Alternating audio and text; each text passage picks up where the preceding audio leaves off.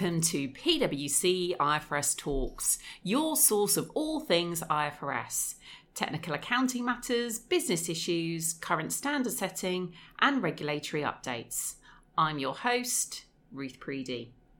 In today's episode, we're going to do six months in review in the life of Dave Walters. Welcome back, Dave Walters. Thanks, Ruth. What's it like sitting on the other side? Uh, I had forgotten what it was like sitting on the other side, so uh, so I don't just get to ask a few questions. I actually have to answer. Are you saying questions. I've got the easy job? I am indeed. But welcome back. Thank you very much. So, do you know what I found while I was off, though, Dave? It's hard to keep on top of IFRS and all Yeah. the different things that are going on at the board and the IFRIC when you've got something else to do.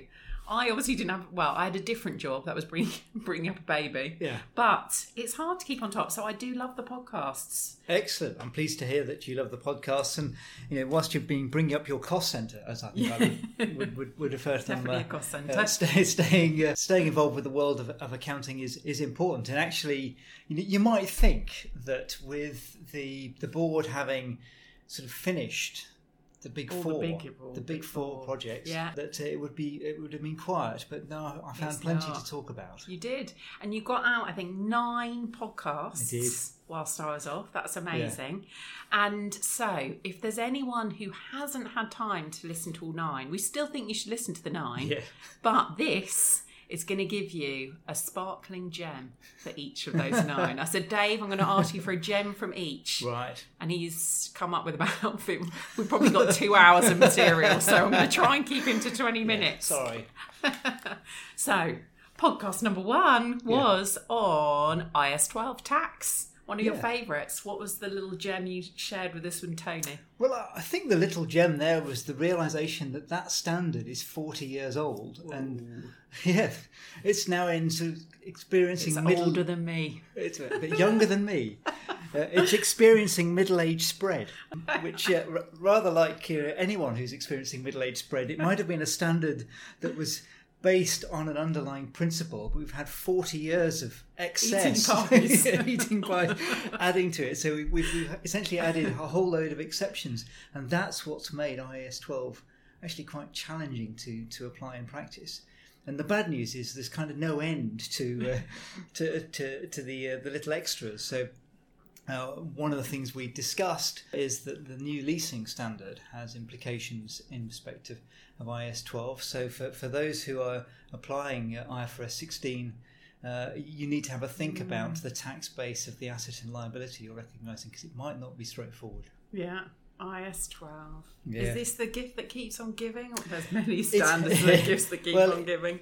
It, it is, and it's it continues to be a favourite uh, reviews uh, focus for uh, for regulators. Uh, so so you know, make sure that the disclosures on uncertain tax positions are, are clear, um, and if you've got deferred tax asset recognised on on losses, again that's something to watch as we go through the current cycle. An amazing first gem to start with. Amazing first gem. Then we had Carsten. Yes. It was his first IFRIC. Yes. And we thought rather than you know let him have a nice time, we're drilling with questions straight away That's in right. September. Yeah, let's that's right. what what do you think? What was one of? I know there must have been loads of topics, but let's just choose one. Go for There one. There were loads. I, I think probably the one that generated the most interest at the time was uh, uh, a revenue question. Actually, accounting for compensation for delays, and, and Oh, if- yeah. if you're so if you're if you're flying uh, with an airline and, Yeah. and uh, uh, the the for whatever reason the, the airline can't take you from A to B. It might take you from A to B, but your luggage from A to C. Um, uh, but in this particular instance, it's compensation paid by the airline to their customers for, for delays. And the question the interpretations committee was asked was well, in many cases, the compensation might actually be a very substantial part of the uh, of the ticket price, or indeed more than the ticket price. So what do we do? Yeah. And the interpretations committee essentially confirmed the underlying principle that compensation for delays is essentially still compensation to your customer, and therefore its payments to customers get deducted from Right. revenue. Wow. Okay, so an important one. Mm. Then we moved on, and you decided. I know we'll talk about IFRS 17. That's right. I haven't listened to all of that one. Only joking. Um, IFRS 17, but for non-insurers. yes. And there's an important message in this one. That, that's right. So the important message is that you might think that a, a standard that deals with insurance accounting is for insurance companies. Yeah. But actually, this is a standard that deals with the accounting for insurance contracts. Oh no. Uh, and insurance contracts can be issued by companies that are not insurers. Yeah. They might not necessarily uh, know they have issued an, an insurance contract or realise they have, but but they have. Um, so that particular podcast went through a few of the the pitfalls to look out for, um, uh, and insurance contracts might be in in a number of you know, issued in a number of forms. So if you're a hotel management company and you have uh, decided to guarantee um, a, a level of EBITDA uh, for you, for the companies for whom you're providing your hotel management services, well, that that's an insurance contract. Yeah. Wow. So you, I think this is a good one for if, like me, you saw insurance and thought, mm, I don't work in the insurance industry. It's- don't do it. Listen to the podcast, and we'll give you lots of examples of other contracts that you maybe don't realise are in the scope. That's right. So it, it is worth it is worth having a look. Um, performance guarantees might also fall into the scope of an insurance contract, or extended guarantees that extend to products or components actually not sold by the entity. If you're insuring, if you're effectively giving some sort of guarantee for something that you haven't sold, um, then then again you might be caught. Might be caught up in it. And then you've got some of my old friends back. Yes. Chris, Sandra, and Mark to Yeah. talk about IBOR reform, Yeah. which is the fastest standard setting action I think I've ever seen. Yes, absolutely. And this is the standard setters responding extremely quickly to a uh, potentially very problematic issue. So, so the replacement of IBOR with whatever is replacing it. If you've got a hedging transactions in place that reference IBOR, well, they might become less than highly effective if you've uh, if you've replaced the benchmark. Yeah. So this uh, this amendment was essentially to say we know that this this issue is coming. We will give you some relief from uh, the impact of essentially replacing one one uh, interest rate with, with, with another, subject to you know, certain conditions and lots of disclosures. Uh, but they raised that makes this. a change. It don't. Well, indeed, there's lots of disclosures is important. Um, uh, but this was raced through the standard setting process. It was uh, raced through an endorsement uh, process, so companies could could early adopt. Um, And I should say that's IBOR reform part one, yes, and you we're imminently waiting part two. We are. We are indeed. We'll have to have uh, them back. We will. more, well, that's right. more That's juice right. You can, you to can, do my you- podcast. You, you, you've already got one. Uh, uh, one. One in the library. uh, uh, to- coming I can't to- say Chris's surname very well. I think that was my issue on the last one. I was like, did I say it right? Chris is like, no. but uh, uh, Chris, as a, as a sort of deep treasury expert, sort of seeing seeing uh, the companies at the at the business end of this reform, and I think it's fair to say that for sort of banks and and the more um, advanced large corporates who deal with you know, have got significantly significant treasury functions, they're on top of this. It's Yeah, some of the smaller again. entities that are struggling. Yeah, keep an eye on all your contracts. Spot Control F. on Yeah. IBOR, See if. Absolutely, absolutely. Okay, then you were joined by Pete Hogarth, and always a topical one, especially around year end. If you're still doing your year ends now, regulator focus. Yes. care what our regulators are looking for. Yeah, so actually, we talked about uh, regulators in the UK who had just issued their annual report, where they've kind of very helpfully highlighted here are the areas that we found that, that have gone a little bit awry in reporting in the last 12 months, and here are the areas we're going to continue to focus on. But we also obviously have feedback from the European regulators too. And actually, there's a, They tend to a- bring out their reports about the same time. they bring them out at the same Yeah. time, and actually, there's a strong overlap. Yeah. So, number one issue again is the disclosures of accounting judgments and critical estimates. So, the regulators are focusing.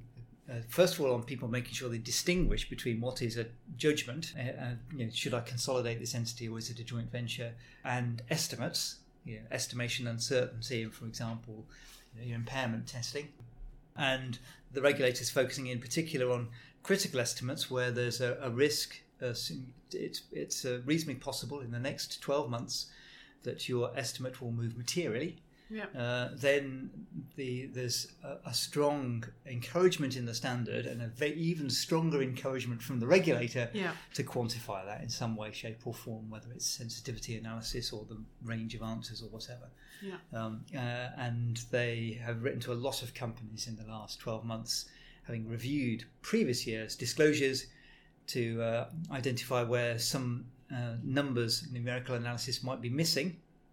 And in fact, for some companies, they have responded by saying actually these estimates that we've disclosed weren't actually critical. They wouldn't. It's not Wow. reasonably possible they would move in a material fashion. In which case, the the regulators are very clear to say, well, you should distinguish Yeah. very clearly between those that are critical, where Yeah. we expect all these disclosures, and those which are not critical, but you, you're giving some additional information. That's fine as long as it's kind of clearly labelled that this is These aren't critical. these aren't critical. Yeah. Okay. Important one there, and one Mm. I think that's been on their agenda for a while. So they're It is the fact that yeah. they're hammering it home again. Yeah, that's right. That's more right. Actually, if. I can get a second gem in on the regulators, Oh, go on then. you Um, can have two we, sparklers. we've, we've we've had four new standards. Uh, Have we? We have. Haven't I haven't missed that one. we have, um, and uh, you know, we're beginning to see now people issuing their annual report and accounts with with IFRS 16. Make people should make sure that all the disclosures there are complete, and we know the regulators will be looking at them. Uh, Yeah. They also continue to ask questions on the IFRS 9 and 15, so there is a focus on disclosures around new standards. So Yeah. be careful. okay, so still looking out for those as well. Thank you. So then we had Carsten back. yeah, we did. His second meeting, November. He's warmed up now. Yeah, he's warmed up, which is a good job. what? Go on, give me one topic from that one. Oh look, he wants to. I can tell he wants to. okay, I, I shall. I shall actually give you one topic. I shall confine myself to the topic of football, Yes. which was a controversial topic for an Englishman and a German to be talking about. To be perfectly honest, it was. Who won? that's right. Went to penalties, and you know the result at the end of that. Uh, maybe we Um, should skip over that. Um, but the interpretations committee had been asked a question around the accounting for player registrations and indeed transfers, which proved to be uh, very controversial in, in that uh, there was an expectation, I think, that the interpretations committee might uh, conclude that essentially it's a disposal of an intangible uh, asset and therefore doesn't form part of revenue. yeah. But they, they actually said that you need to focus on the business model of the football club. Is it Yeah. I mean, essentially, are- are they the sorts of kind of breeder clubs that exist to train players on and trade them on? In which case, this might be actually part of part of their revenue activities. Yeah. So that that's proved to be quite uh, quite controversial, as indeed many things are in the world of football. And one thing I would say about that, and this probably goes back to the insurance point, like the title is sometimes a bit um, not misleading, but as in I'd read that and think, well, you know, I'm not looking at any accounts in the football industry. I don't need, but obviously it's just about disposal of an intangible. It is. And whether it goes in revenue or not, and is it an Yeah. inta- could an intangible be inventory? So it's a quite a big, It is. A far-reaching topic that I would say is not just in the football Yeah, industry. so, so one of your favourite industries exactly, is, uh, is, is pharmaceuticals. where Yeah. you know you might have a have a look at look at that uh, yeah. agenda decision.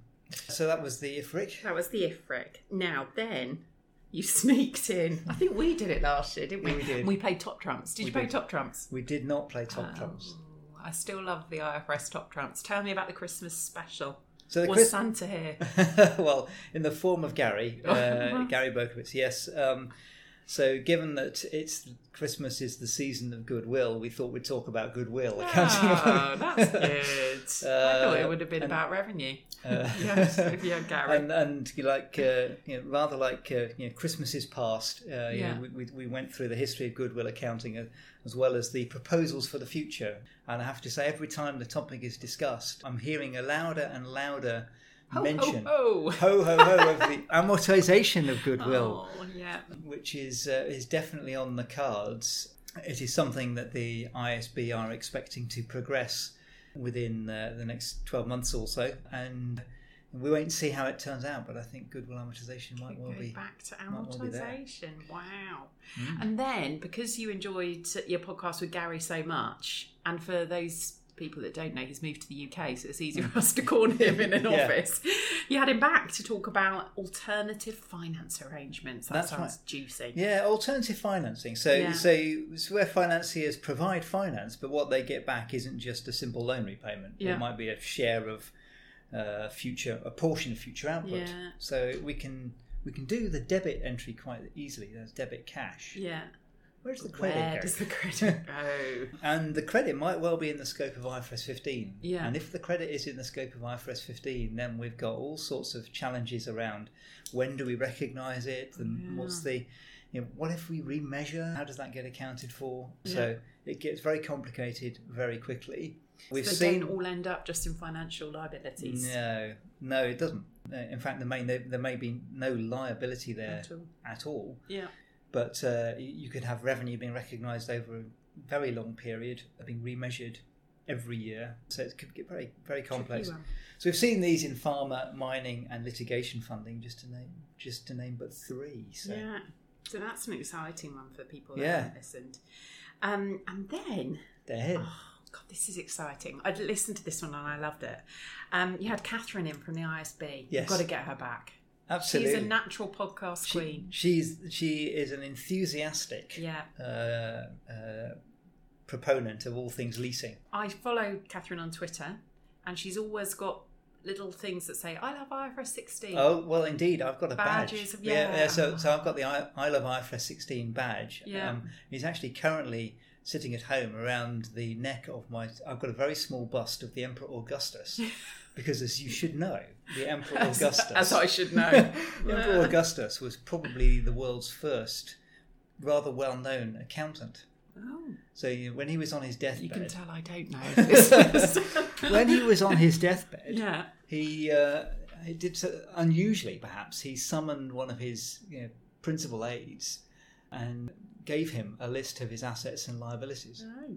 so you know most of us He when said, we're on our Where's my IFRS 16 Well, that's right. badge? so as as the you know the, probably the world's first and a very great accountant I thought he should he should wear the badge which I think is important I mean the Emperor Augustus you can just imagine as an accountant uh, he would be talking uh, to his aide to come rushing in saying news we bring news of the battle of Actium where we have an impairment trigger yeah. And he'd be uh, asking well why because 300 boats on the bottom of the Aegean Sea it'd be marvellous but anyway, so, so Catherine was here talking about Yeah. leases. Um, she confirmed actually there's already quite a large number of questions for the interpretations committee. Yeah. Uh, We're seeing that come through already. yeah, Carsten Yeah. had had that in in November when uh, uh, looking at the the incremental borrowing rate, which is Yeah. you know, based on the, the the sentence with the largest number of the uses of the word similar in the English language. so they, they can confirm that, and, and there's there's a lot more Stuff on lease term, I think. Yes, lease term, which has been quite controversial as well. So, the lease term, one of the things the interpretations committee have essentially drawn attention to is that when you're considering the lease term, you should think about economic compulsion or the wider terms of the contract, and sort of significant penalty ought to be thought of in, in those terms. So that that particular decision came out late in the year and, and caused you know, caused some difficulty in Yeah. practice. So so the, the interpretation committee will have more mm. to look at over the next 12 months. It was a fairly confident prediction from Catherine. Yeah. And disclosures are proving A, useful, and B, a challenge. Yeah. So, uh, so back to it, your regulator point. back now. to the regulator point, nice, they'll, they'll, they'll, they'll be looking at it. So, yes, Yeah. plenty. We, we talked about plenty there. And we, again, we rather like this one, we could have gone on for hours. Yeah, I know, but we've done so well because that was nine podcasts. So effectively, you've caught me up on six months of IFRS in 20 minutes. That is pretty impressive. I can go back and have another baby. I don't want one.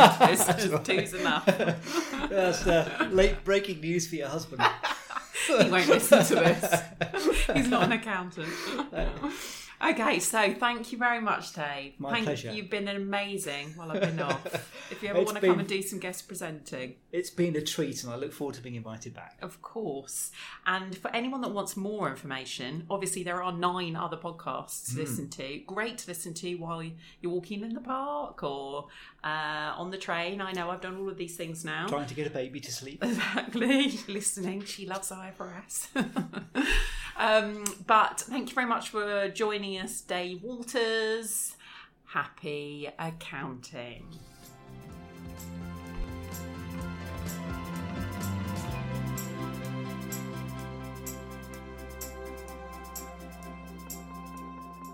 The preceding programme was brought to you by PricewaterhouseCoopers LLP.